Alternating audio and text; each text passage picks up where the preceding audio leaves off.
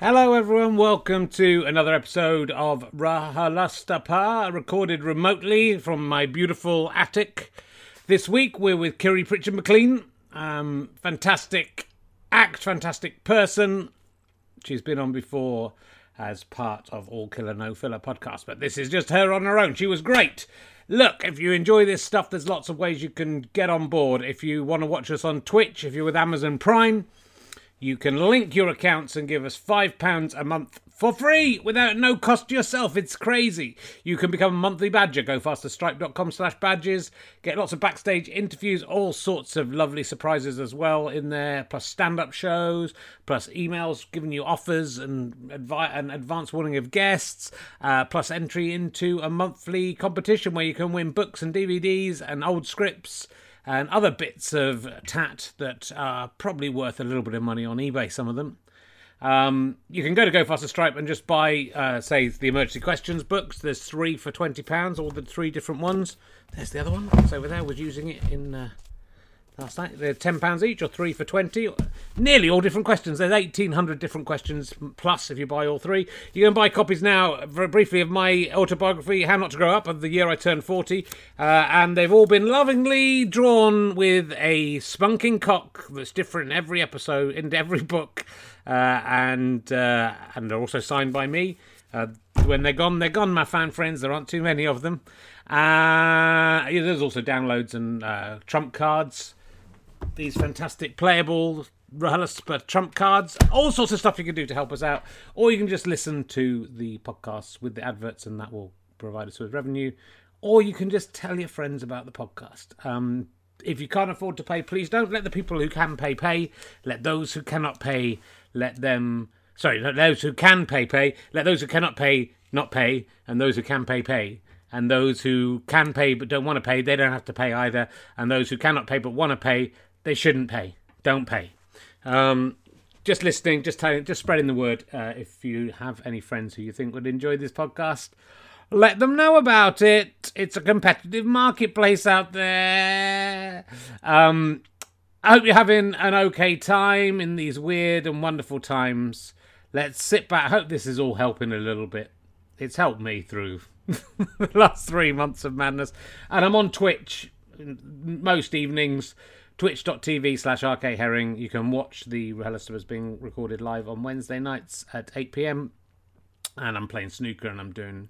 I'm thinking of some other things to get going with as well. So keep an eye on my channel, my fry friends. Now let's sit back, relax, and enjoy Raha La Stop Ha with Kiri Pritchard McLean. McLean.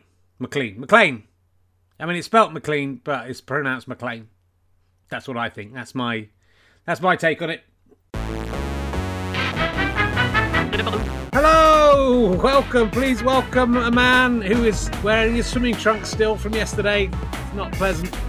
It's Richard Herring. Hello, welcome to Richard Herring's uh, Lockdowns Shagging Tedious podcast. Uh, very funny, very difficult to cope uh, at this stage. Had quite a bad week. Um, but I was hanging around uh, with Professor Neil Ferguson uh, the other day. You know, he's the guy. He just came round to my house uninvited. He's the guy who advised about lockdown, saying we should all stay in our houses, and then went out, or his his married lover came round. His married friend came over, or he went over to hers to stay. But she's on. They're on the front pages of all the newspapers, and mate, she was worth losing a job for. That's all I'm saying. High five, Neil Ferguson. You're very cool he, calls it Rahalister anyway. Uh, and now he's unemployed. He can do what he likes. Uh, but uh, yes, it's been a, it's been a weird um, what we're like a hundred thousand days into this. Um, I've been a bit depressed this week, but also very tired, and also having extremely weird dreams. Um, I had a dream the other day where I had my son. He's my second favorite child. I will say that, but I still like him. Uh, for some reason, I had his hand in one of those old massive paper slicing machines you had at school, and I was just trying to cut. I was just about to cut cut the tip of his fingers off, and I was telling him to position his fingers a bit more carefully. Luckily, I woke up because I'm very squeamish, and I like him having fingers. And also, the idea of cutting off all his fingers. There's a lot of there's a lot of work and admin to cope with that, which would have been much worse than anything else. Having to get him to hospital, get the collect up all the bits of finger sew them back on again. So I'm glad I woke up from that, but that's pretty horrific. And then I also the, uh, the other night I had a dream, a really long dream in which I had two threesomes. It was incredible. Like it just the dream went on and on. Had a threesome with my wife and someone else, and then that ended, and then uh, we got into a threesome with someone else as well. Luckily, unidentifiable uh, generic characters, not anyone we know in real life. I told my wife that I'd had two dreams about threesomes. She didn't seem that impressed with me. But, you know, she was in both the threesomes. And, like, in the dreamscape, I don't have to be faithful to her. She should take that as a massive compliment that she was in both of them. Instead, she was annoyed with me. I had to sleep on the sofa. So, um, uh, so it's been a weird, weird dreams. I hope you're all coping okay. Um, uh, God knows how long this is going to go on for. The people I'm really feeling sorry for are students who are going to be starting university in September, October, because you know you've worked hard. I mean, a you've got your A levels to sort out now uh, somehow, and then b you're going to university. and You're going to have to self isolate and do all your lectures on camera. Not no freshers week, no meeting up with people, and you know that's what it's about. You've done all the hard work. You get to university, you get to have some fun. You know, if I'd if the first year at my university had been in lockdown, you know, I would have missed out on almost one half of a sex in the first year and a half I was at university. That's what I had. I had sex half a time. Uh, and that's not because it finished quickly. It's because I had second thoughts during the loss of my virginity uh, about two months before I turned 20 and politely withdrew um, before anyone had reached any form of ending. It's turning into a very sexy podcast already. You can you can tell. Um, uh, the good news for me this week is I found a pack of self-raising flour. It's the first one I've found in six weeks. It was in the post office in my village. It was incredible. The, the guy's obviously bought a massive bag of self-raising flour and he's put made it into little bags and been selling them off at a very reasonable price. Um, I felt like a sort of drug lord bringing that home, and also knew how happy everyone would be. That's like about four rounds of pancakes I had. There's a kilo of kilo of self-raising flour. Very, very exciting for me. That's that's what my life's become. I hope your life is going better than mine. Um, we uh, I will remind you uh, if you're watching on Twitch, and even if you're not, if you're listening to this in the future, I hope things are a bit brighter for you there. But it seems unlikely. Let's face it, uh, it's probably much worse. I hope nothing has mutated into something much worse. Oh, I've made it happen now by saying it. Uh, please feel free to subscribe to my Twitch channel. You can do it with money, but you can also do it if you're an Amazon Prime member for free. Go to Herring1967 on YouTube, and there's a lovely video explaining how you can do that. Also, if you want to help us out through this difficult period, uh, Go Faster Stripe is some way you should be going. GoFasterStripe.com. You can buy lots of downloads of lots of comedians and help out lots of comedians. And Chris Evans, not that one. Uh, but you can also buy all three of our amazing emergency questions books. They're all displayed upside down for humorous purpose. Uh, for just £20, you can buy Top Trumps uh, with some of my favourite guests, a workable card game of Top Trumps. GoFasterStripe.com and you become a monthly badger. GoFasterStripe.com slash badges three pounds a month. You can pay more if you like. You get a different coloured badge if you pay more, uh, and you get lots of backstage interviews with all the the the theatre uh, guests we've had. Uh, the one with Sir Michael Palin, which is coming up next week as I speak, uh, is absolutely superb. I think it might be better than his actual interview, which is also superb. He improvised an entire scene to Life of Brian in the backstage interview, and I think that is worth three pounds a month for at least a year just to be get a chance to see that. So um, Someone's saying I'm talking quickly on the chat room. I'm just drinking gin and tonic tonight, and there's nothing else. I've not been sniffing flour, as you seem to be implying.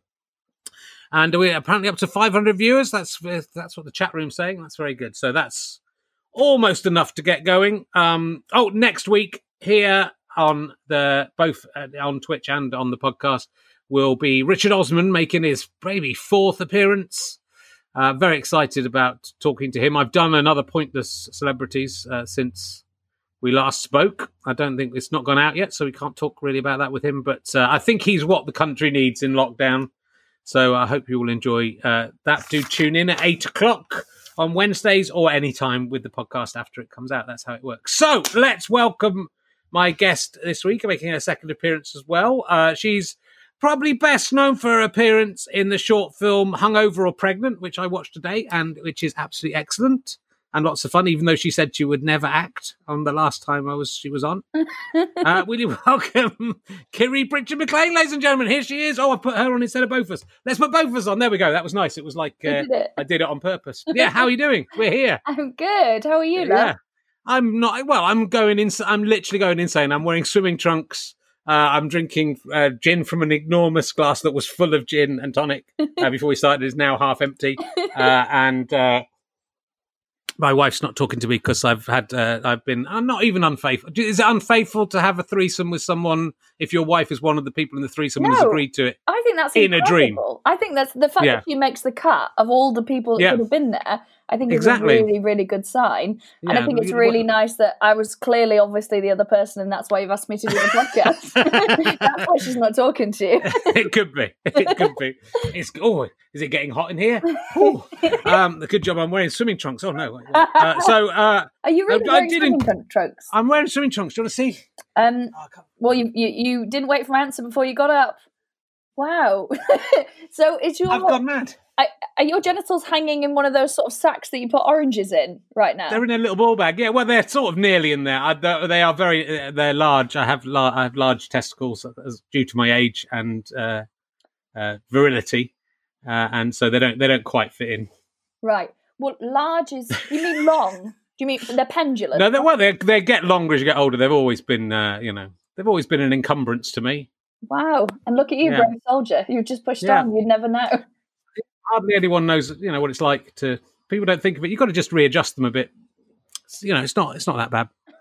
Um this is why we haven't had any women so far on the uh, on the remote podcast because it's just it's straight away it's got it's got just dirty. I It's think got- I'm started it thinking- there for once. that is good. So uh well the I, I did enjoy your your you did say last time you wouldn't didn't you wouldn't do acting in the the Gein's Yeah. sketch group Yeah. because you did you felt acting was false and you didn't like stand-up comedians getting into acting but then you you are acting in uh, little bits and pieces do you I've not think it's acting I've done two things where I've played myself, and basically the only time I've ever agreed to it, one was for a Sky Halloween short, and one Yeah. was for that sketch. And it's when they say you can't write this unless you're in it, Right. and and that's the and I always just okay, I'm like okay, well I'll be myself because I'm in the Sky thing. I tried to write myself as a corpse, so the whole thing was happening over me because I was like, well, I can, I can do that. but they part of it is they wanted you to be on screen, and I just have that thing where you know I think I said it to you before that n- not every there are better actors than me. So if I wrote something, I can't do it the best it would be, even if it was just to be me. There's someone who could do a better job of being me. Like you know, actors are, are good actors are brilliant. So Yeah. uh, basically, if you see me acting in something, it means that I have been forced into doing it. When you were good you were very good and it's a very it's a very funny uh very funny short it was for the bbc was it was a bbc one Yeah. of those bbc you know, I had to really fight for it because basically the premise is how I constantly think I'm late for my period, especially when I'm hungover. And I go through the whole thing of like, I know uh, what all the local schools to me are on Ofsted because like I just go down this rabbit hole whenever I think I'm I'm pregnant, and it's it's just because I can't count very well. Um, and so the end, like the uh, is it denouement something like that? The end um, denouement yeah. is that right? Is, is Yeah. it, my partner uses that word, and so I've just gone. I think that's what it means, and then just got. uh, it only looks impressive if we don't go. Is that what that means? After. um, so yeah, at the end, basically, the the payoff is I, you know, I've just put my partner through all this stuff, and then um, I, you see my knickers with some blood in, and it's just that I have, I have come on. I've just been, you know, hungover, um, and they had to really fucking fight to have that. They were like, "Oh, it looks like a miscarriage." I'm like, "Not to anyone who's had a period, it doesn't, or a miscarriage." And they were like, "It's a bit real. Can't she just take a hot water bottle and some chocolate?" I was like, "No," and they wanted to be this Yeah. euphemistic thing, and it was one. Of, it turned out it was one of the first things to like show period blood. You know right it's always Yeah, like we apparently like leak blue liquid or whatever. Um, but Yeah. yeah. I had to read. I, it was also it was it was a, it, these notes were coming down through a, a female commissioner, and I was like, "Come on, mate! I I really thought you'd be sort of fine with this, but having to fight for for a bloody gusset, mate, was you know was, was the hill that I was willing to die on, as it turns out. oh good. Well i'm glad it was you know it was quite it was a bold move. Uh, it is a surprise. Not now for anyone who hasn't seen it but there we go. Uh but no but that's what i mean i saw i was saying to you before we started i saw you um supporting London Hughes was the last time I saw you do stand up on your own, and uh, yeah, it's uh, you, it's it's it's it's, it's you're bold as a performer. I really I really like. Uh, you've really got a great style straight away, which I think a lot, and you really know who you are straight off the bat from the way you look and the way you hold yourself. Which I think a lot of people, a lot of comics take a long time to get that, but you've definitely got a a, a definite look and the definite sort of persona that I think really sort of cements you the minute the minute you're on you're on stage. It's it's it was that deliberate mm. Thing to do that, or was that just how you wanted to? Is that just how you dress anyway? Well, the, the definitely what I look like came first because I yeah. remember that you know when people always go, "What kind of comedy do you do?" and you just want to be like, you, unless you can say one-liners or just stories, it's very hard to like tell people because it's just like I don't know. I just talk about stuff that happens to me. Like it's, yeah. it's not a very satisfying answer. And I just thought, um, since I started doing comedy, I'm like I've got nothing that stands out about me, and I've got no. I'm not. Oh, I'm the one who talks about this or does this stuff, and it wasn't quite. I didn't feel quite Welsh enough to say I'm not like Rhod Gilbert way, like oh well, I'm the Welsh comedian.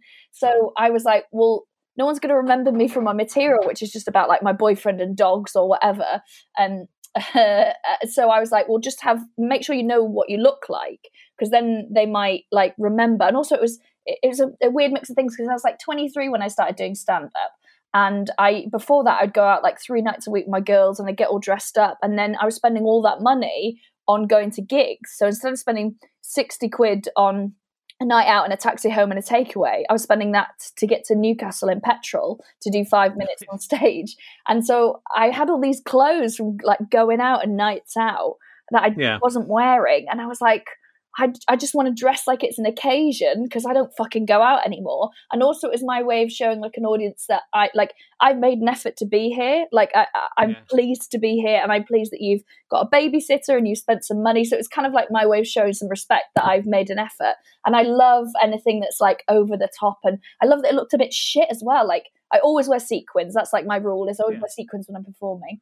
Um, and I just love the idea of like drag queens and working men's clubs and it just being sort of a bit grotty but a bit glamorous and I, I just think it's it's a real good mix of like highbrow, lowbrow kind of thing, and, yeah, and yeah, that's that yeah. sort of what I've tried to like emulate. So I was like, well, just wear sequins because then it's easy to decide what to wear, you know, because you can stress over, you can overthink what you wear for a gig. So I was like, well, that's my sure. uniform, and then I've always had I've had this bit in my hair for a while, and then once you got press shots, you got to fucking keep it up, haven't you? so, so, this is in various stages of falling out, depending on how much I bleached it myself, or if I got a hairdresser to do it. um, so yeah, I definitely had what I was going to look like before the rest of it. Yeah, and then, but it's sort of that you're you're owning this. I think you come on and you sort of own the stage, and you're very confident. And it's not just it's not just about the way you look. I just think it's. I think for a lot of stand-ups, it takes that, and I'm not sure I've even got there. It takes a long time to sort of nail down who you are on stage. And I suppose coming out what you're talking about about that short film is just what I like. You know, as an audience member, what I like. I saw you in an audience of of quite a lot of uh, single thirty year old women. I guess for seeing London Hughes. Uh, but even as a 52 year old man, I mean, that, that's what I feel like comedy is like people say, oh, well, will people, will the audience be ready for that? You talk very much about your own personal, uh, you know, experiences, which aren't similar to mine. I love that you did a routine about, I think you did that routine about having sex on the landing, the landing yeah. and catching yourself in the mirror, which is a great routine. But, you know, you kind of go, well, that's obviously true because you wouldn't come up with that. But also it's, you know, it was, it was a sort of observation that I, you know, I wouldn't have thought about. And there was lots of things, you know, that, that weren't, my experience in that. But you enjoy seeing that in comedy, whereas I think a lot of comedy commissioners feel people will only want to hear stuff that they will absolutely relate to. Whereas actually, I, I'm I love seeing people who are doing stuff that I don't relate to, as long as you as long as you believe it's true. You know what I mean? I totally. And I think weirdly, there's like obviously that uh like there's it's it's universal themes, isn't it? It can be different mm. scenarios, but like everyone's had that that story is basically about how I catch myself having sex in a, in a mirror on the landing. But everyone has had the essence of that is you think something incredibly sexy is happening, and then you see it for what it is, and you're like, "That is fucking disgusting." like I am foul. you know, like when you're like you buy like a like a sexy negligee and you put it on, you're like, I look like ham that's been wrapped up in something and plonked on a counter. But I, so I think there's like universal themes of when we've all tried to be like sexy or suave, and it, it's just filtering it through the the story. And Yeah. and yeah, it doesn't obviously you don't have to directly to relate to it to know what that stuff is. But it was a great gig. It was uh, well, uh, great to see London, who's been a guest on this before as well, uh, doing so brilliantly. And uh, but uh, but it's that's a difficult thing, even as a, a well-established comedian, to come on as that. Uh, so as the sort of support act, the first act on on that kind of bill, it can be quite a difficult gig. But Yeah. you did sort of own it straight away. Oh, was- that's nice. it was great. Well, London is really um, London's great and is the kind of person who she wouldn't do that weird thing of like, oh, I. w- She was like, I I want a support act who I feel like, oh fuck, I don't know if I can follow them. Like you know, she's Yeah. like, I want it to be a great show, and because Yeah. also they're here for her anyway. Like ultimately, she's going to have the gig that she deserves.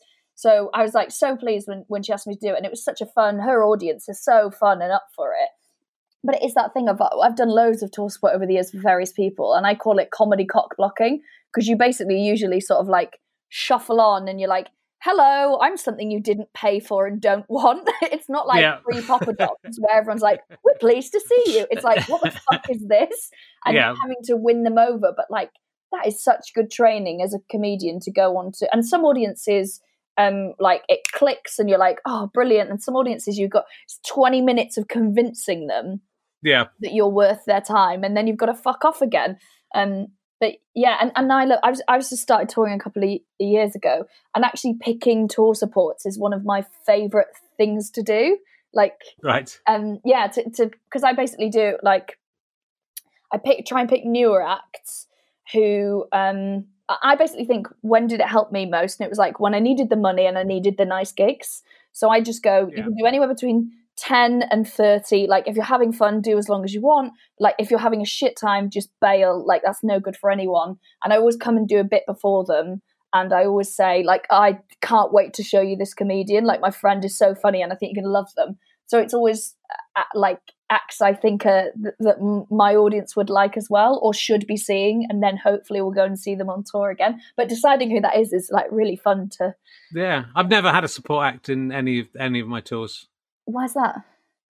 because I'm too mean. Well, no, I think I'm always too mean to pay him. I think it's because I'm. Oh, I've always got like a show that's two halves. Yeah. I've always got. I've always got like a 90 minute show, so I don't need anybody. And I kind of think, yeah, I don't know. Well, like to begin with, I didn't have enough. I wasn't making enough money to be able to pay anyone to come and do that. I suppose so. Uh, if you can get the support act to do the driving and everything, I suppose they they can become. They, they, you could just about afford them, but I wouldn't. I was, you know, I was playing to such small audiences that I didn't think it was worth it anyway. But but oh, I always had too much. Like Christ on a Bike was a, was my first sort of solo tour show, and that was much. When we did Lee and Herring, we would have some like Peter Baynham or uh, Kevin Eldon who were in the show though, you know, so they they would do a bit, but they would also take part in some of the sketches and stuff. So it was a bit different. But uh, yeah, it was. It's a very. It's nice to have someone, I guess, as long as you like them. You've got to choose someone that you Yeah. are going to get on with, especially if it's a long tour. If it's just, is it always the same person on the whole tour, or do you No, mix it I up try and I try and do it so by geography, it's Mm. not costing them to get to the gig. Okay, And so on the yeah. latest tour, I think there was like six acts that I basically sent a load of dates to him, like what works for you, um, and and sort of fitted it in around them and tried to get everyone sort of an even mix of gigs. But I, I- it's not even because I drive myself, and Yeah. sometimes I'll pick them up if they're coming from the same place and take them. But it's not even like they're all great, but they're not like my inner circle of mates. Like the easy thing would be to book like Pete Otway or Will Duggan, who are like some of my like oldest friends in comedy, and have them do it. But that's not the right thing to do. Do you know what I mean? Like Mhm. they they're, Sure. they're boys who can tour themselves. Like it it it has for me it has to be someone has to be me like however many years ago when I would have been like Sure. fucking yes. And I could I don't think I could really afford it when I was having people doing it. but and it's always the biggest expense of the tour because I never really stay over anywhere. Sure. Um, but it just feels like put it. I I try and put money back in where I can. Do you know what I mean? Yeah. Like Yeah, because yeah. I, I have benefited from coming up through the circuit. Um, I guess I'm just one of the good guys, Rich.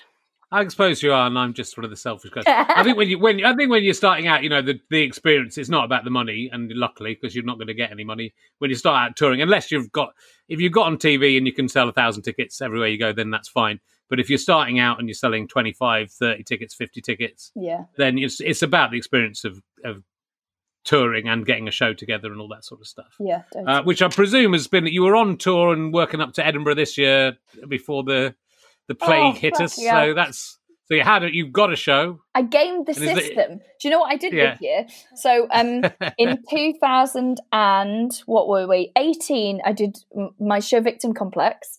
And then 2019, I went and did two weeks at the Monkey Barrel of a work in progress, and I then I did some extra shows, and I did uh, I got a new sketch group, Tarot. We did some stuff up there. They did a month up there, and I was like, right, I'm going to work out in front of the audiences it's meant for. And then I was like, I've fucking, I've completed comedy. and then I was like, and I'm going to tour in the spring, which is what I just started doing. And then I'm going to, the show's going to be when it gets to Edinburgh, it's like the best it's yeah. ever going to be. And then if the tour was selling well in spring, which it was, it, it extend into an autumn leg. And I was like, this is it. This is the system. And so I do one year on, one year off. And then the fucking world ended. And now I don't know if the system works.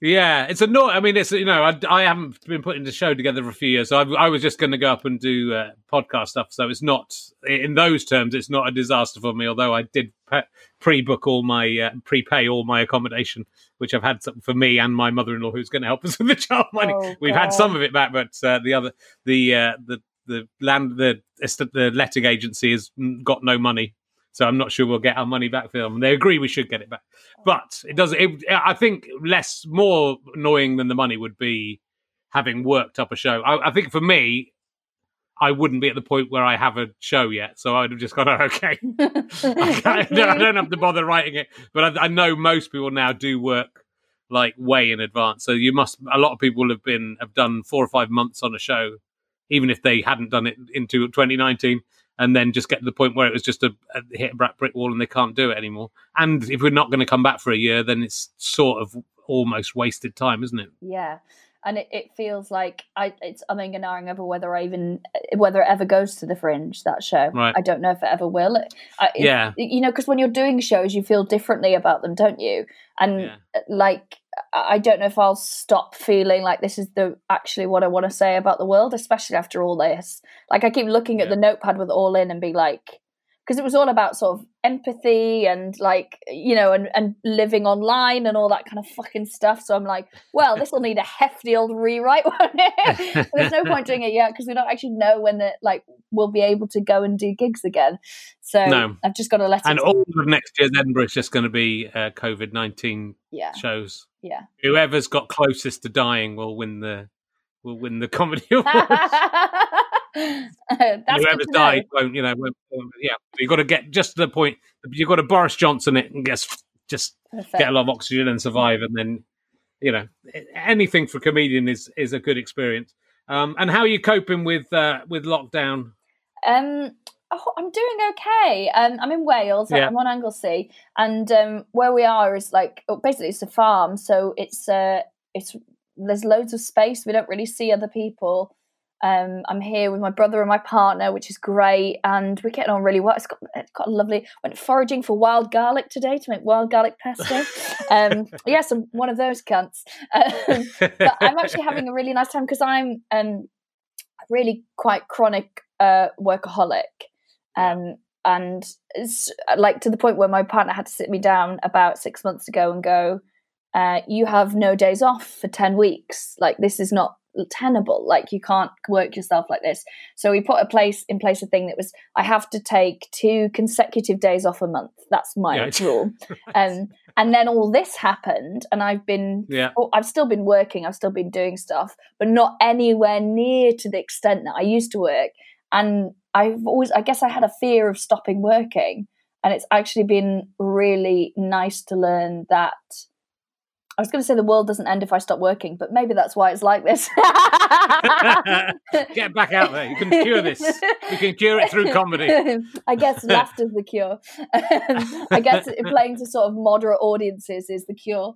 And yeah, I uh, th- for me personally, that's um, I that not working constantly is okay has been a really useful thing, and also I really like time off, and I you know I like just reading on a blanket in the sunshine. It's been really nice, but I'm also so aware that so many people are living in absolute fucking um, just uh, horrific circumstances based on their work or their home situation that you can't like uh, be too smug about it and going actually guys i'm in no hurry to go back. And so I, I do appreciate that we're very very lucky. Yeah and are you are you having any of these uh, stressed? I think a lot of people are having very weird dreams at the moment. I've been saying, have you have you had any weird dreams? Has that been hitting you? Well, I yeah. don't remember my dreams. Um, what? Yeah, so I, have been. In fact, one of the things I'm doing at the moment is I think I'm filming like a little taster for a woman who interprets dreams, and I had to be like, nice. "Oh, I don't have any." I remember about four dreams a year, and uh, and she's taught me actually how to remember your dreams. So I'm going to try and do it this week, and I do have a reoccurring one that I remember. Basically, is um, I wake up doing this I'm so, oh, so yeah. there's a podcast. So basically, one hand is scratching the forearm of the other hand, and vice versa. Yeah. And um, I my partner will like stop me doing it. It'll wake him up. And the one time I remembered what was going on is there were insects under my skin, and I was trying to scratch them out. Oh. So I think the reason why I don't remember any of my dreams is because they're fucking horrific. the only other ones I remembered have been ones where I've woken I've woken up sobbing because uh, I've watched a family member get murdered. I think it's the true crime podcast. It's all in there. it, that might be it. That might be it. Well, it's yeah, the one where I was trying to hurt, well, casually sort of about to uh, inflict violence on my son was very upsetting. I can't visualize anything in my brain. I've discovered this year. I've talked about this every podcast so far, but I can't visualize objects in my brain. When I'm dreaming, I can see stuff. In, I have images. Then I, I, I assume uh, I'm not just putting words together, but if I try and visualize an object, I can't do it.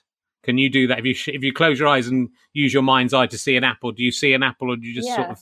Yeah, so I don't what see do you anything. The word apple. Well, I just have the concept of apple, but I don't see anything. And like if I, I can very occasionally get like almost a flash of like someone's face or something, but it's almost like it's behind my mind's eye's eye. So it's not even really. So I can sort of imagine my kids' faces, uh, but uh, I really I can't see things. I, I, didn't realize this was a thing until this year, uh, and I just assumed I could see objects in my brain, and I can't. I can't visualize anything in my brain. So it's that must be you must that's a diagnosis of some kind, right? Well, yeah, there is. It's called something like a sphrixia or something like that. I can't remember what it's called. Someone will tell me.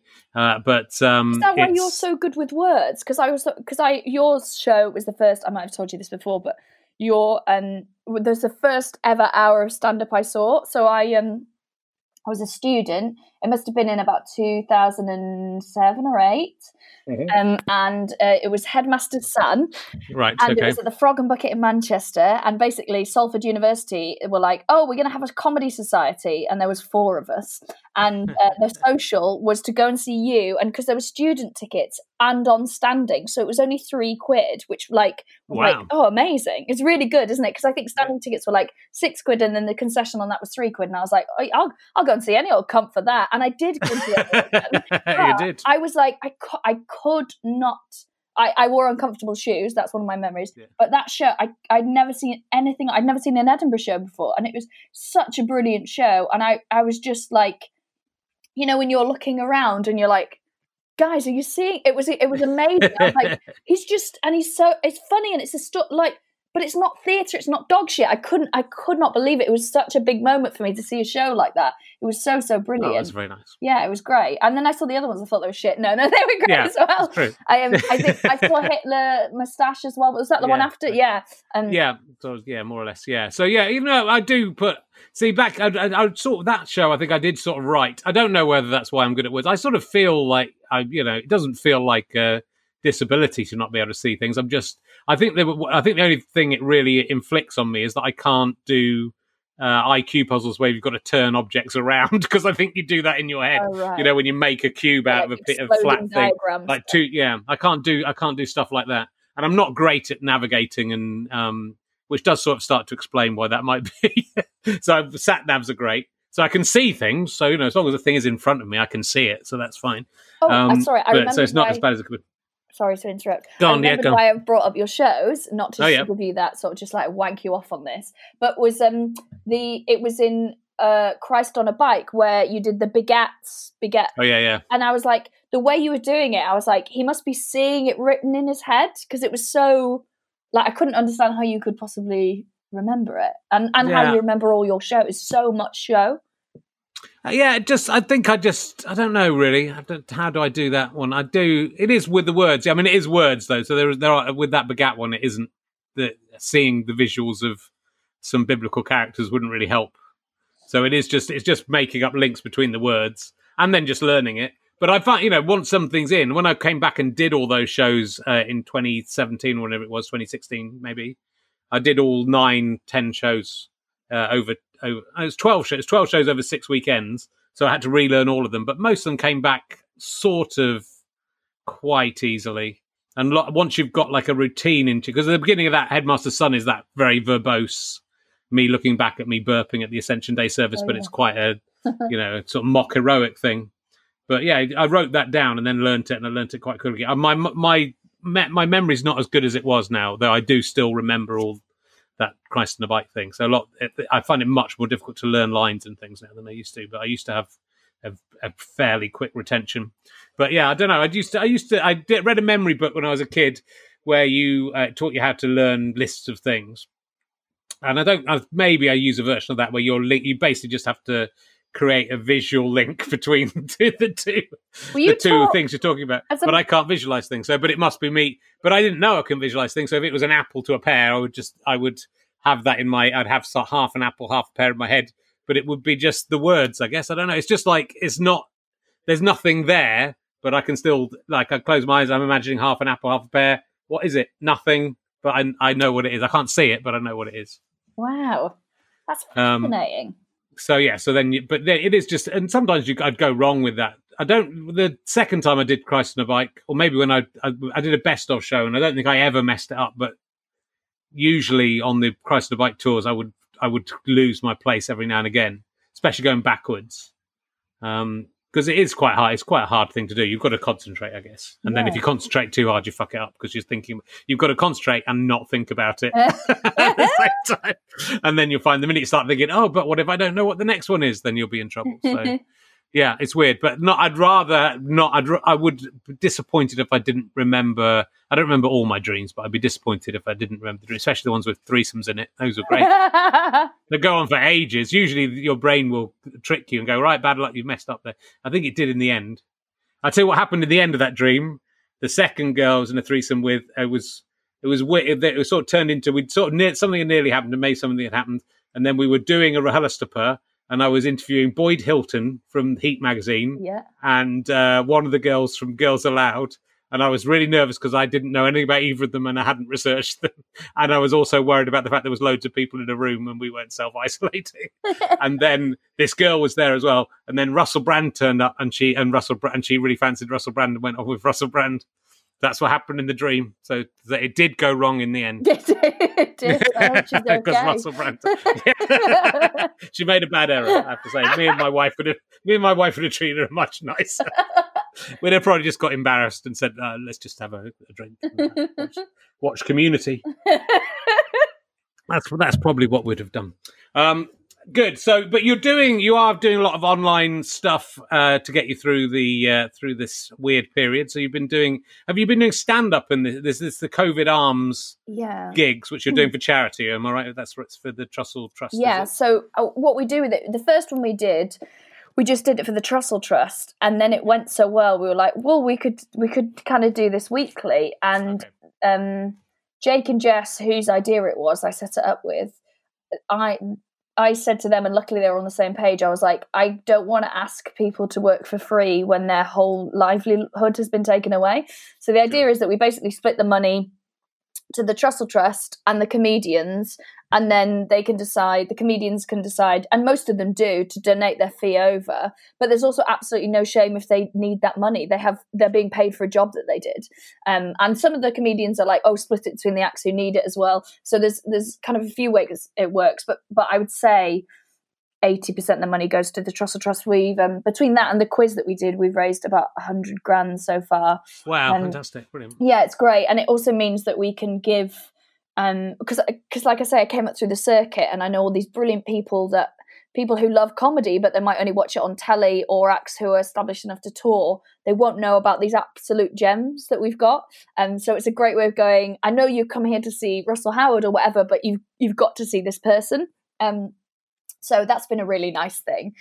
Because everyone's like, Oh my god, these comedians are amazing. You're like, yeah, because they're as match fit as they're ever gonna be. And you know, because they're n- normally gigging like six days a week and yeah, they're just brilliant. They're just not on television, and it's not not being on television is not a sign of not being brilliant. Um, and because that's who I feel most for is the acts who are solely relying on the circuit. It's a bit different if you have things like you have going on. I know you generate so much of your own work, and or you you know people pop up on TV or radio or all of those things. Um, but loads of people they live hand to mouth on the circuit anyway people are so slow to pay people. You know, you do the job on the night and then it's 28 days back to follow that you then have to chase for three weeks. These weren't people who had a safety blanket anyway. And now it's just been whipped away. The government aren't doing anything till June. So, like, it just felt like the least I could do. And then also doing it, I realized how important it is to me uh, as a human to do something with an audience, like how much just shows how deeply flawed I am, really, that I need an audience at least once a week. It's a, it's horrific. And Pete, are you just doing are you just doing your stand up sets? Are people just no. sitting down on camera, or are they standing up and trying to look like they're in a club, or are they? Well, a bit of both. It's a hard yeah. thing because because I put on my Facebook page the other day. I was like, what do we what do we do with this club? Like, it's great that you support. We can't keep going forever. I imagine it'll peter out, and I don't want to get to the point where we're raising like no money for the comedians or the charity. Um, and so oh, people were sort of chipping in, and someone was like, "Oh, you should put a, a, new person on." And I was like, oh, "I've thought about that, but what you're then doing is putting on a very inexperienced act into a very unusual way of performing." Um, because I think it takes a real like some people nail it straight away, and some people need to settle themselves down and talk their way into it. And but it, it's some people have just stood up and done their set, and it's like it's it's a bit like doing radio. Like you you know you do it down to one person and it and it works. But it's amazing what brilliant amazing comedians get in their head about just doing it on a webcam. Um uh, yeah. doing on a webcam, not doing a Joel Dommett. I mean, like doing the stand up to a webcam. So, so I host it, and because we do it on Zoom, people pay a bit more for front row ticket, which means I just go right. Let's have a chat to someone, and they can raise their hands, and it's like Noel's house party, and we go into their house. It's so good, um, and we also set them competitions every week. It's great, right? Because we're really lucky. And um, Beavertown Beer, uh, like literally last week when we did the quiz, they're really great, and they really like the Trussell Trust trust and they were like we can give you some beer to give away so it means that we can chat to people and give beer away and we do these mad competitions because we're basically trying to make a bit of a community and it's worked beautifully and everyone's so nice and supportive and all the acts shit themselves and then they come off and they see all these amazing comments on Instagram and Twitter and you're like oh and it's you get that validation back it's so lovely yeah. and we have music to start with then we have the first act, then we have a little break. Normally, so we have a wee because I've drunk too much, um, and then we have two more acts, and and that's it. And I just, I just, I usually do a bit of material before I bring on the first comedian, um, but it is just like literally a bit, a couple of minutes long. The rest of it is all just crowd work. It's comparing basically.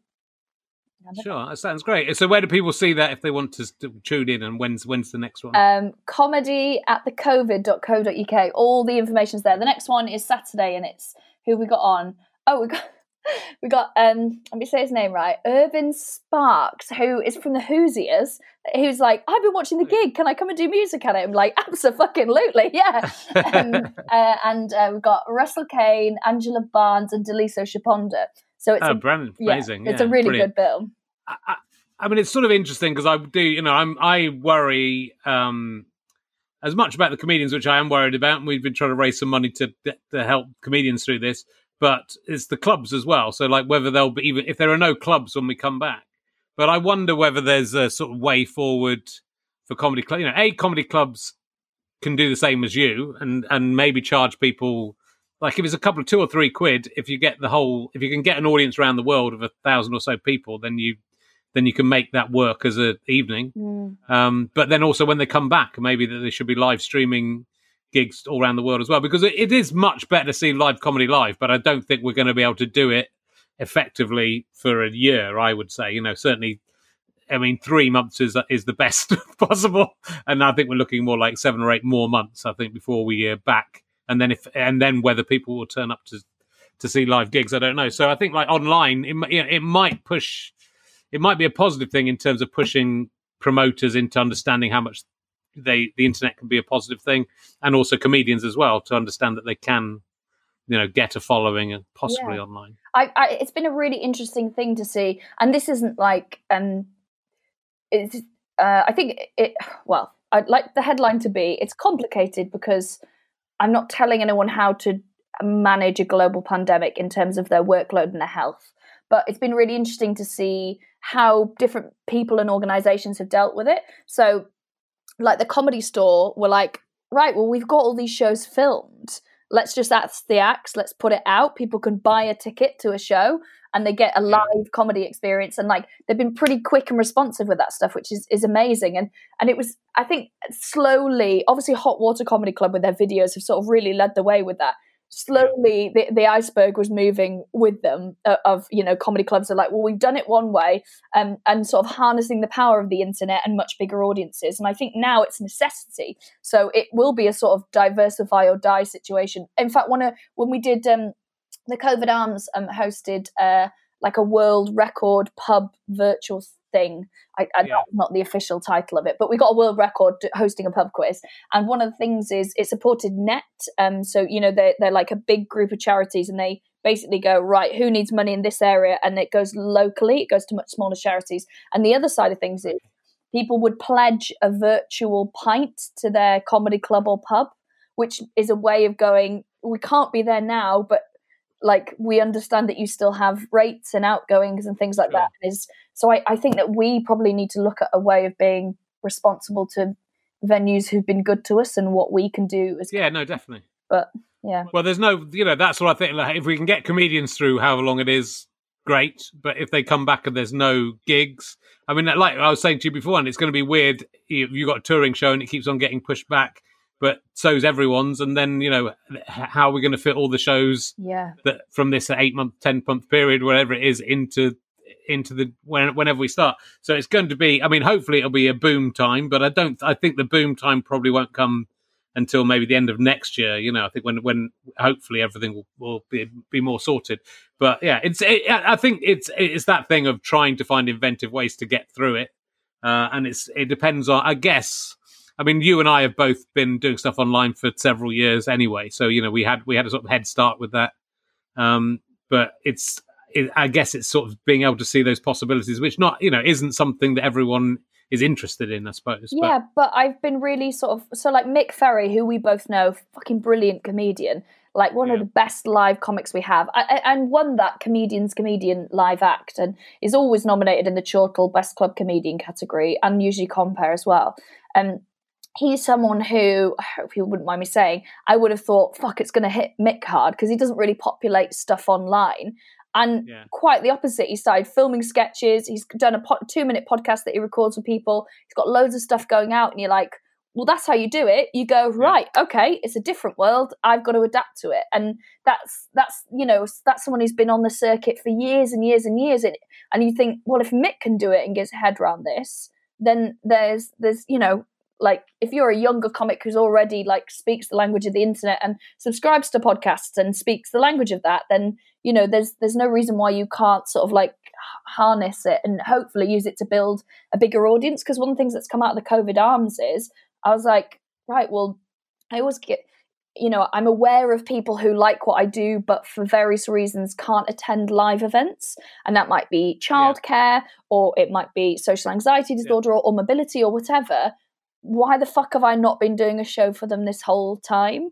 And also, like internationally, people are like, when are you coming to Australia? And it's like, we're not entitled until someone who's got fucking loads of money at a festival takes a chance on me. That's not happening.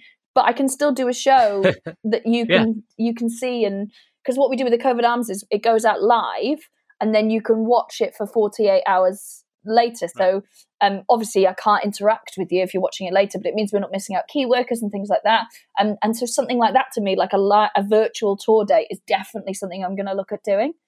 Yeah, well, you know, but it's good because uh, even if you're doing something in a location, you know, there's people who, who even in the UK, who if you you do a UK tour, can't get to get to your show Yeah. just geographically. You know, you can't cover the whole of the country, but you've got the world. You know, exactly as you say, you've got.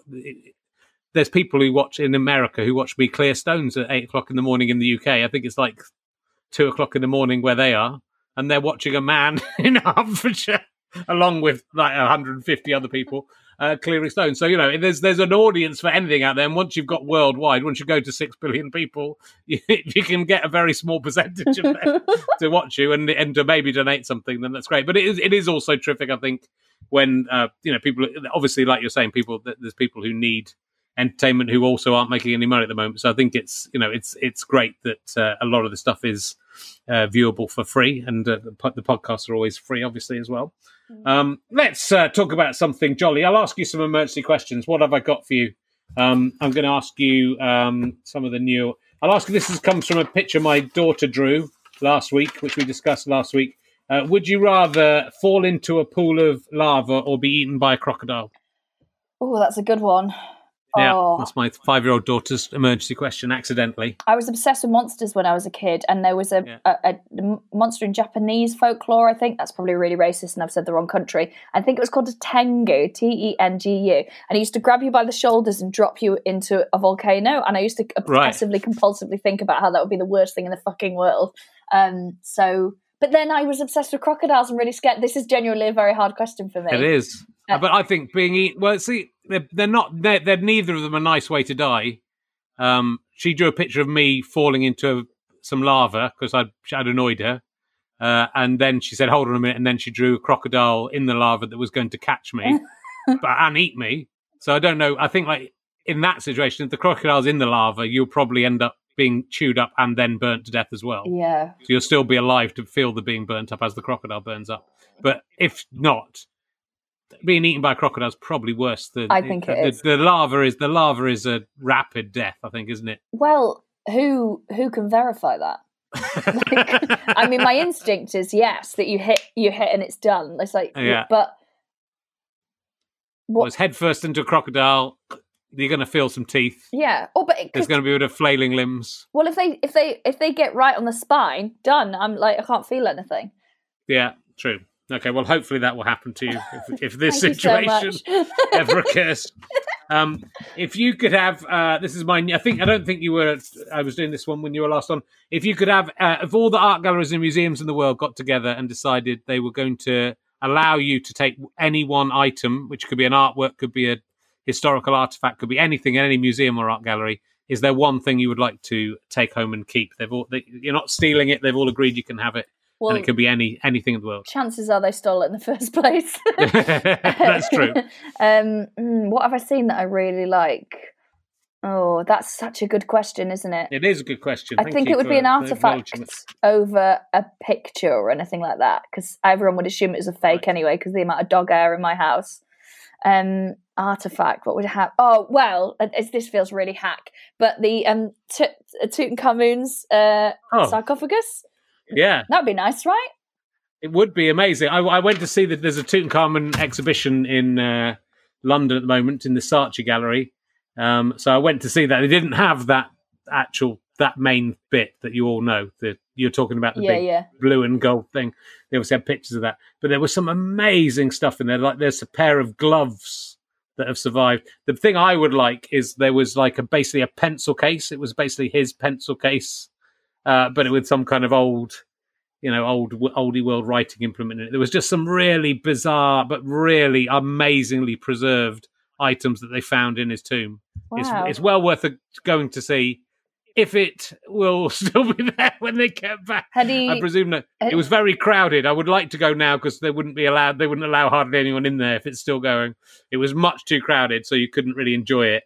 Um, and then you, there's also like this virtual reality thing where you sit in a chair and then you swoop down into the into the tomb and get to look around the tomb like that, which was pretty good as well. wow, Th- that, that cost extra, uh, but yeah, good choice. Tutankhamun's. Uh, that I'd put a bit of glass over and make stuff. it a lovely coffee table. Imagine that. Yeah, there was some. There was like some big statues that were there. There was some just amazing stuff because you don't see any of the, you know, and I'm quite into history. I'm not. I don't know a lot about Egypt, but I hadn't seen all that. You know, I was just so surprised about all the stuff that was in there. But there were these massive black statues of guards that were standing outside. I think the tomb outside the actual, you know, the bit where he was in, incarcerated, because obviously we wouldn't. Uh, you were inside the tomb, but they were pretty impressive as well. Something like that that you could go. It'd be a bit like, oh, do you, do you know what this is from Tutankhamun's tomb? If, if you've got the main thing, you go, yeah, we know what it is. Okay, yeah, it's a bit You've the been nose. wearing, you've been, it? you've been wearing that round, and you could go, oh, do you not know what this is? Oh, this is one of the guards from uh, of Anubis or something. I think it is outside." Anubis with the the two. Yeah, that would Yeah. look lovely in a garden, wouldn't it? It would. It would. But it's an it's an it's an, it's an amazing exhibition.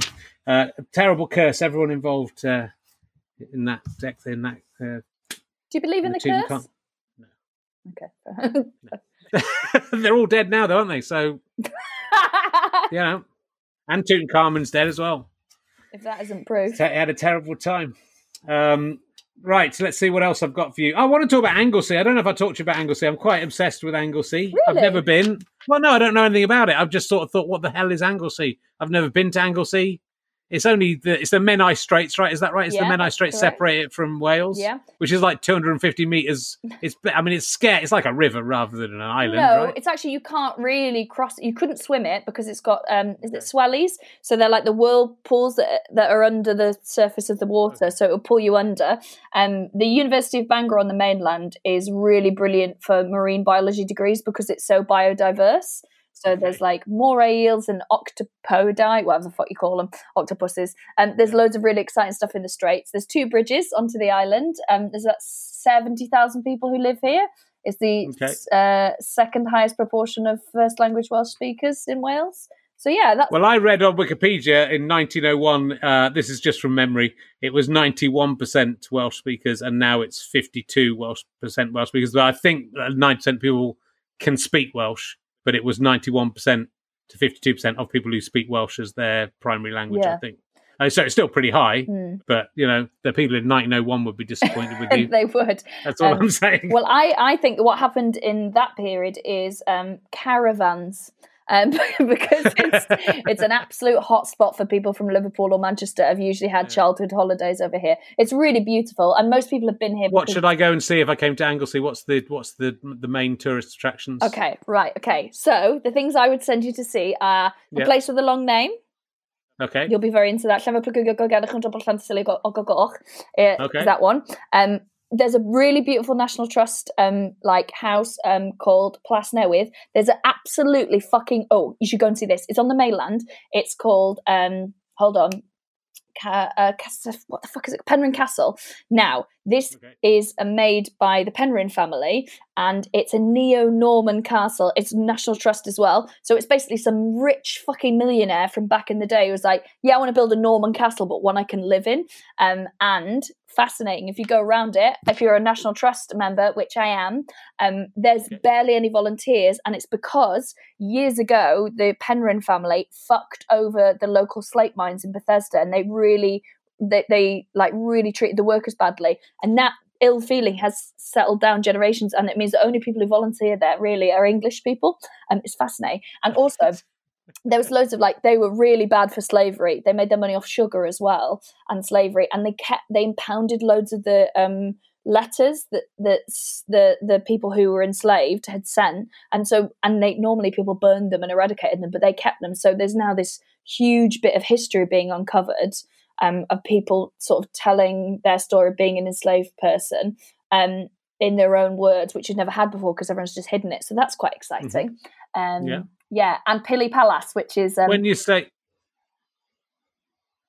oh, uh, I was going to say when you say it's on the mainland, is that not is Anglesey the mainland and there's other Oh, islands around it, or you no, mean it's on what it's I in mean Wales? it's on where it's a, it's Bangor. well, I don't. No, I'm not going there. I'm not going to Bangor. I've been to Bangor. okay, fine. Uh, I'm pretty sure I've been to Bangor. I, it was. I was so. I didn't realize I was that close. yeah, it's really close. It's just there's Yeah. two bridges. You should see. Uh, you should go over the old bridge, um, the Thomas Telford one, suspension bridge. It's very nice. Who is your favourite celebrity from the island of Anglesey?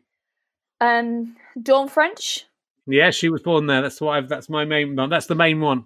and you know Kate and Wills lived here for a while. Um, I do know that. Yeah. What about my favourite one? Is Sefnyn the medieval court poet. That's my favourite uh, Anglesey ref- resident. I think If I could ha- bring any Anglesey person back to life, it would be him.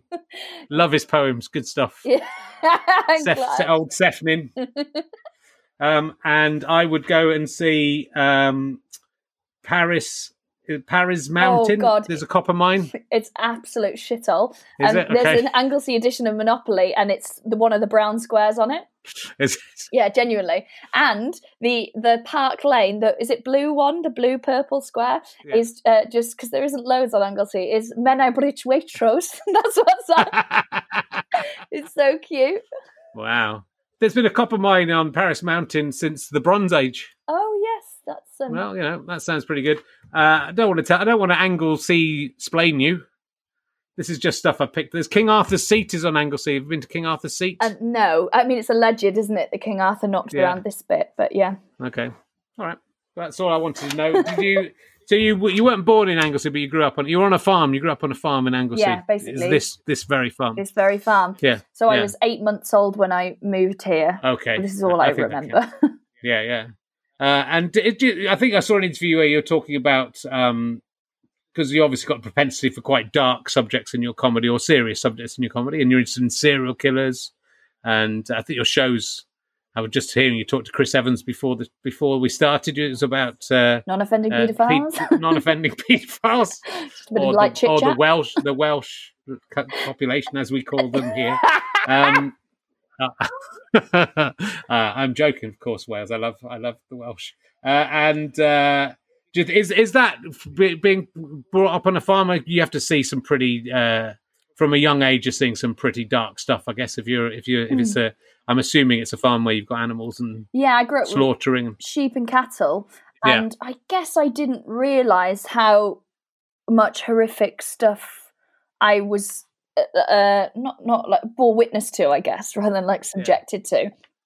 So stuff I would talk about, thinking it was completely normal.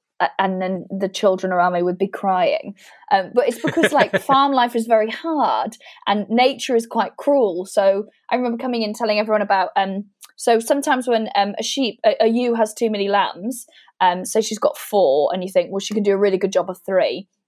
And another ewe, as uh, its lambs have died, what you'll do is you'll take one of the dead lambs, you'll skin it, and then you take one of the other lambs and you put it in the little lamb jacket. So she smells it and thinks it's her one, and then adopts it and brings Yeah. it up, and then eventually it sort of hulks out the dead skin. And I remember telling people this when I was like sort of eight or nine. I was like, "It's so good," and then my dad skins it, and everyone was like, "Ah!" it's like some heartwarming Easter tale. But like when you see all that kind of stuff, and you see a lot, you know, you see dead animals, and you see animals brought back from the brink. And my mum was amazing, like because she was the farmer, and she basically did lots of sort of like rudimentary surgery, not in a weird way. She wasn't sewing stuff together. um, but I mean, you know, I saw her like because there's um adders around where we are, and they would sort of uh, bite the sheep's faces if they, you know, I got too close. So I would watch her like I just sit there and watch her like irrigate wounds on a on a sheep's face, and you know, like I've got a scar here that she just sewed up because she had like you know one of those curly things, so she would do it on the sheep and sew them back together and stuff. So like. I, Yeah. I watched I watched my mum fix a sheep's prolapse with some baling twine. Like you just you see all this stuff and you just think it's totally normal because you think everyone else has that childhood, and then you go to play at other people's Yeah. house and you're like, they have a swimming pool and their dad's a lawyer. Everything's a bit different here.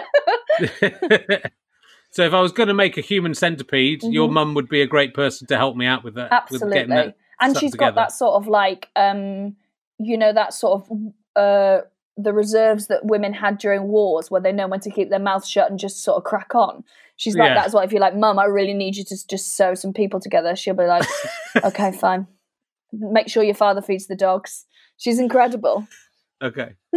Yeah, it's interesting. And do, do you think that is is that is that was that just a journalist thing of that of seeing those things is why you've been in more interested in that kind of dark side of, co- of comedy, or do you think it's No, I think it's more I like growing up there were always books in the house about ghosts and weird animals and uh, like cryptozoology and things like that. And like I was, my brother who's here now used to religiously read Hound of the Baskervilles to me, and I was terrified of it. And uh, and I used to listen to books on tape. I listened to Alfred Hitchcock did a kids series called The Three Investigators, or certainly his name was put to it, where they would solve mysteries and they were quite creepy. I used to listen to that as a book on tape. Um, uh, the Lost World, which is about dinosaurs, Frankenstein, and Dracula. And so, like, I was just immersed in pretty scary stuff. And I think that kind of fear, that's what I get really excited about, like the darker thing. And then once your barometer's off, you don't know what's dark. Like,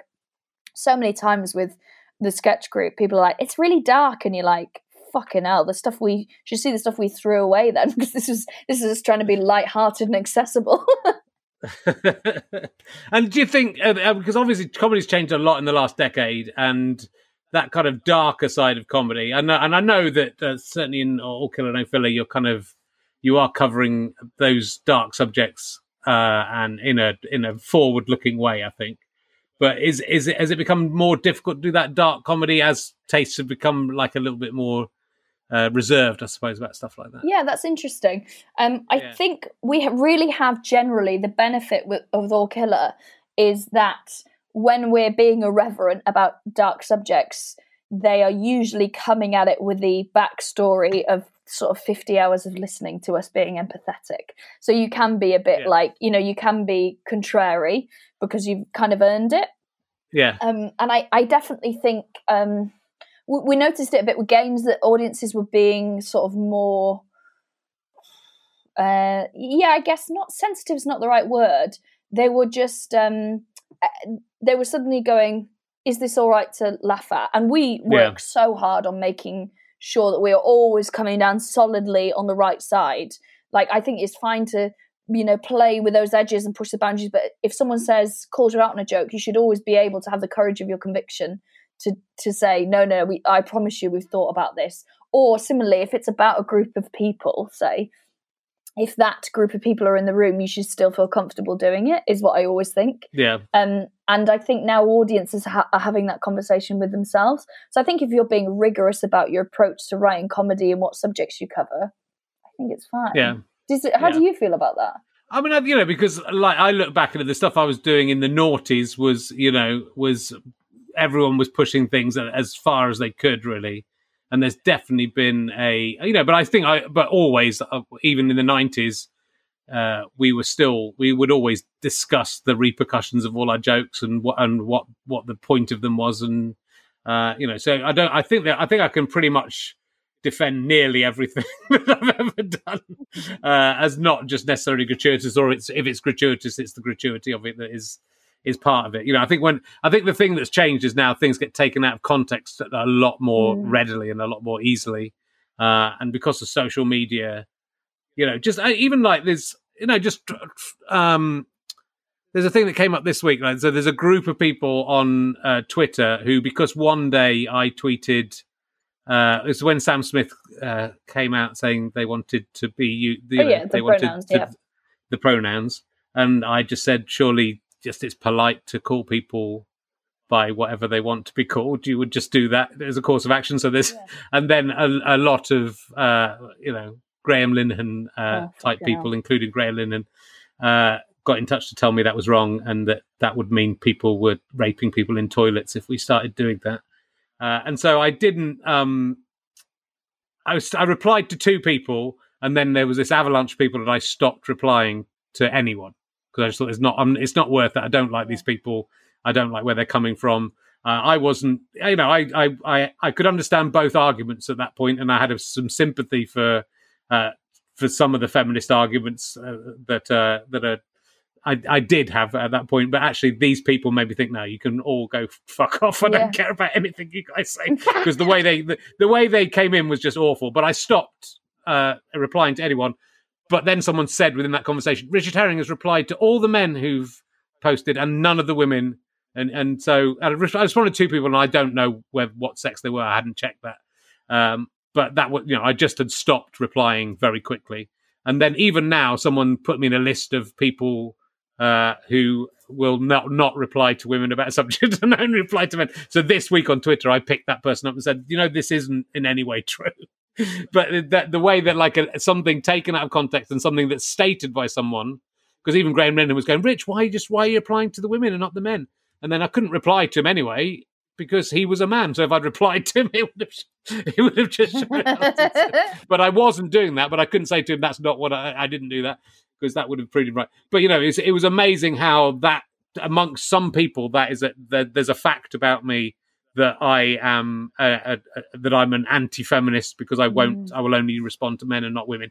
Which if you know I don't think you if you look at my Twitter feed would bear up even as a regular thing. But you know that's if you take one joke, if you make one joke and you could take a joke from a show I did in 2007 and put that on Twitter, and people go, "Oh God," you know. Mm. But within the context of the show, it it would work as a you know it, it, worked as the journey of the character of Richard Herring within that show. So yeah, I mean, I think things have changed in that way, but I think yeah, I would hope you can still.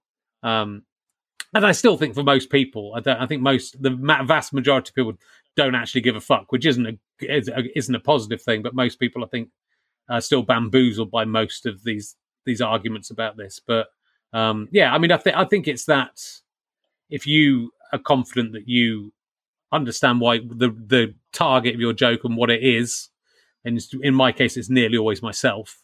Um, then then it, it's sort of fine. But yeah, it is it is a weird thing. I'm glad that I'm glad that it, that um, dark humor has not been ruled out, and that you know, the, for example, that thing we started talking about the uh, hungover or pregnant sketch, um, short, short film, you know, like you say, some people go, well, oh, there's period blood in there. Is that too yeah. offensive? And, you know, it's, it's the opposite of that, isn't it? It's, it's actually, it's the, the minute you, you said that, you kind of go, yeah, that is weird that people would, would not, not want you to, to have that. Yeah, it's detail. mad, isn't it? Uh, yeah. So, you know, that's, so that's, you you you can't take into account every single criticism you get of something. You've got, it's got to come from your own, from your own viewpoint. But yeah, it's. I mean, I've over the thirty years I've worked, obviously, I've seen a lot of changes in in what is acceptable and unacceptable in comedy. But I think a lot of the stuff in the nineties that would now people would look back at and go, "That was awful."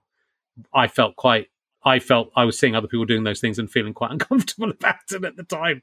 So I think that's probably why I can still work now because I didn't I didn't, didn't I didn't really enjoy stand up in the, the, the you know the male dominated laddish uh, stand up of the 90s I kind of felt really embarrassed about. Um, and I, you know, and I think me and Stu sort of largely, even though we were in loaded and things occasionally, but we were always embarrassed when we were. like, not like, hooray, we're loaded. Um, but also, we were, don't we all like the thing I think is important is um, like, don't we reserve the right to grow and change as people. Like I definitely wouldn't yeah. understand. I'm sure if someone um went through my Twitter, there'd be stuff that I'd be like, that is fucking horrific. I don't know why I thought that was funny. That's me being sure. some like, you know, edgy 23 year old. Like what, what yeah, an absolute fucking asshole.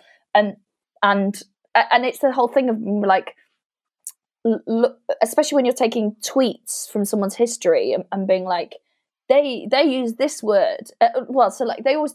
I mean, they're assholes who do it. But um, Mhairi Black, the brilliant MP, they'll be like, "Oh, look what she said," but maths was a cunt. Like, oh, she's foul mouthed and she's stupid and all this kind of stuff. And be like, but look at her actions. She's an incredible MP. She's impassioned. She fa- like yeah. you don't get to dismiss her body of work because you managed to find one tweet where she doesn't come over brilliantly. If you're going to be a pious yeah. asshole, so like look at what people are doing and what they're putting out in the world, and not just what they're saying. Like, what are they doing? Like yeah. And and if well, like with you, like with your when you do on uh, November nineteenth, that is such a fucking thankless ball like thing to do to raise money for refuge.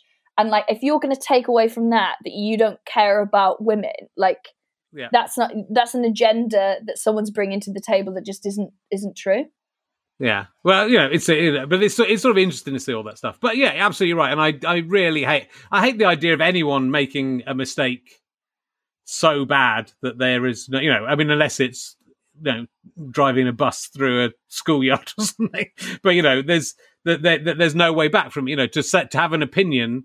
And then, and what do you want if they, if someone there's this idea that people are hypocritical if they then change their mind, Mm. but that's surely what you want. You want them Yeah, to change yeah, their yeah. mind, and so you're digging up all this old stuff. It's it's fascinating, and I think that's what has changed, I suppose, in comedy is just that everything's on record.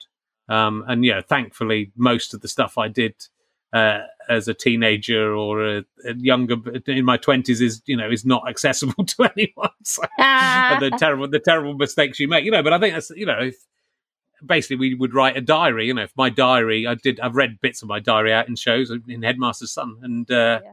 you know, there's a lot of awful stuff in there that I wouldn't like people to think, oh, Richard Herring believes that. Um, but anyway, yeah, it's it's it's interesting. But I'm glad, you know, Keith. I, I hope uh, I can't see comedians changing that much that there won't be a dark streak. You know, com- or uh, most comedians have at least a dark streak in them of the jokes they'll tell backstage if they don't tell them on stage totally. and it's and I think there's it's it's about whether you trust the person. I suppose the audience has to trust you, and if they do trust you, you can sort of say anything you want because they know where you, you have that complicity of friends that you can do jokes that you do with your friends with an audience if the audience trusts you in, in that way that they know that you're coming from the right place.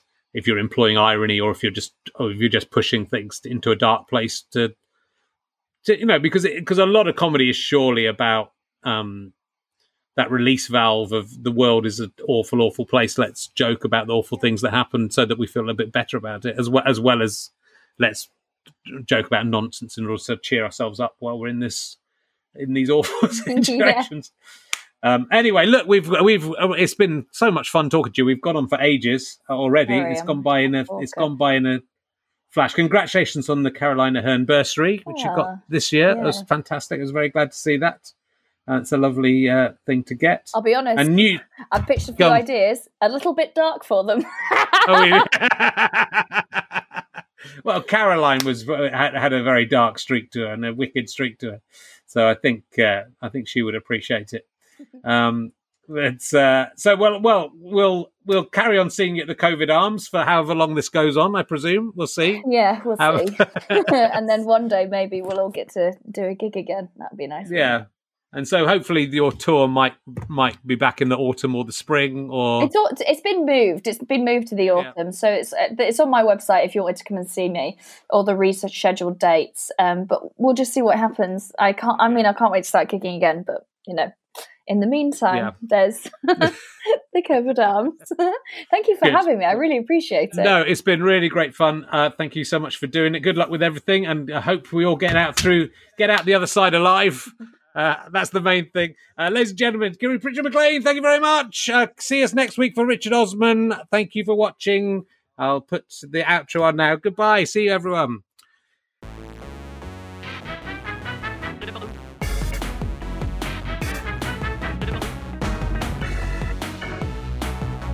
You have been listening to RHLSTP with me, Richard Herring, and my guest, Kiri Pritchard McLean. Or McLean, you choose. The music is by Pest, of course. We all know that. We do not need to be reminded of that every single fucking week. What's your problem? Um, the, the I would. I'm having a breakdown. What's your problem? Uh, the I would like to thank um, RHLSTP, rhlstp.co.uk for their very fantastic help in um, helping me research guests that have been on before, like Kiri. I would like to thank Chris Evans, not that one, who's done phenomenal work over this period in keeping this show going and getting it all loaded up. Hardly, hardly, hardly makes more than one mistake a week putting up the video, so you know we should respect him for that. I would like to thank uh, my wife, uh, Catie Wilkins, for being fantastic. Um, I am indebted to my executive producer, who's called Nick Yankovic. We called him Weird Nick Yankovic on set. That's what we called him during the recording this because it's like Weird Al Yankovic. I mean, he might even be pronounced Yankovic. It's Yankovic. Uh, but it still works as a pun. It's a good one, and that, and he also he was a bit weird, so it worked on two levels. Uh, thank you to Ben Walker as well, of course, for all the work he's done on this series. This is a fuzz, gofasterstripe.com and Sky Potato production. We hope you've enjoyed it. Please go to gofasterstripe.com slash badgers, become a badger. Go to twitch.tv slash arcade herring to watch more content. Go to rhlstp.co.uk and if you're a member and a badger, you can get all those secret videos. And there's a new good one up there that's very exciting. Thanks for watching and or listening and or you are only listening because this doesn't go out on the video bit. Goodbye. I am a robot. Goodbye. I have gone insane. it had to happen. Goodbye.